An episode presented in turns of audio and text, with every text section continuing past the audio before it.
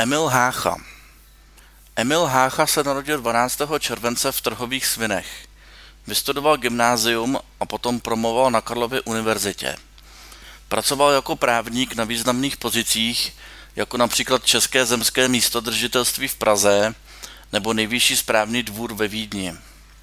Roku 1925 byl jmenován prezidentem Nejvyššího správního soudu v Praze. Roku 1938 mu zemřela manželka Marie a rozvedla se jeho dcera.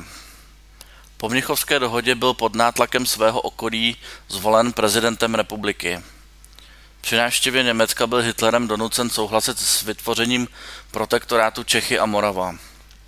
Po válce byl označen za kolaboranta a vězněn na Pankráci, kde 27. června 1945 zemřel.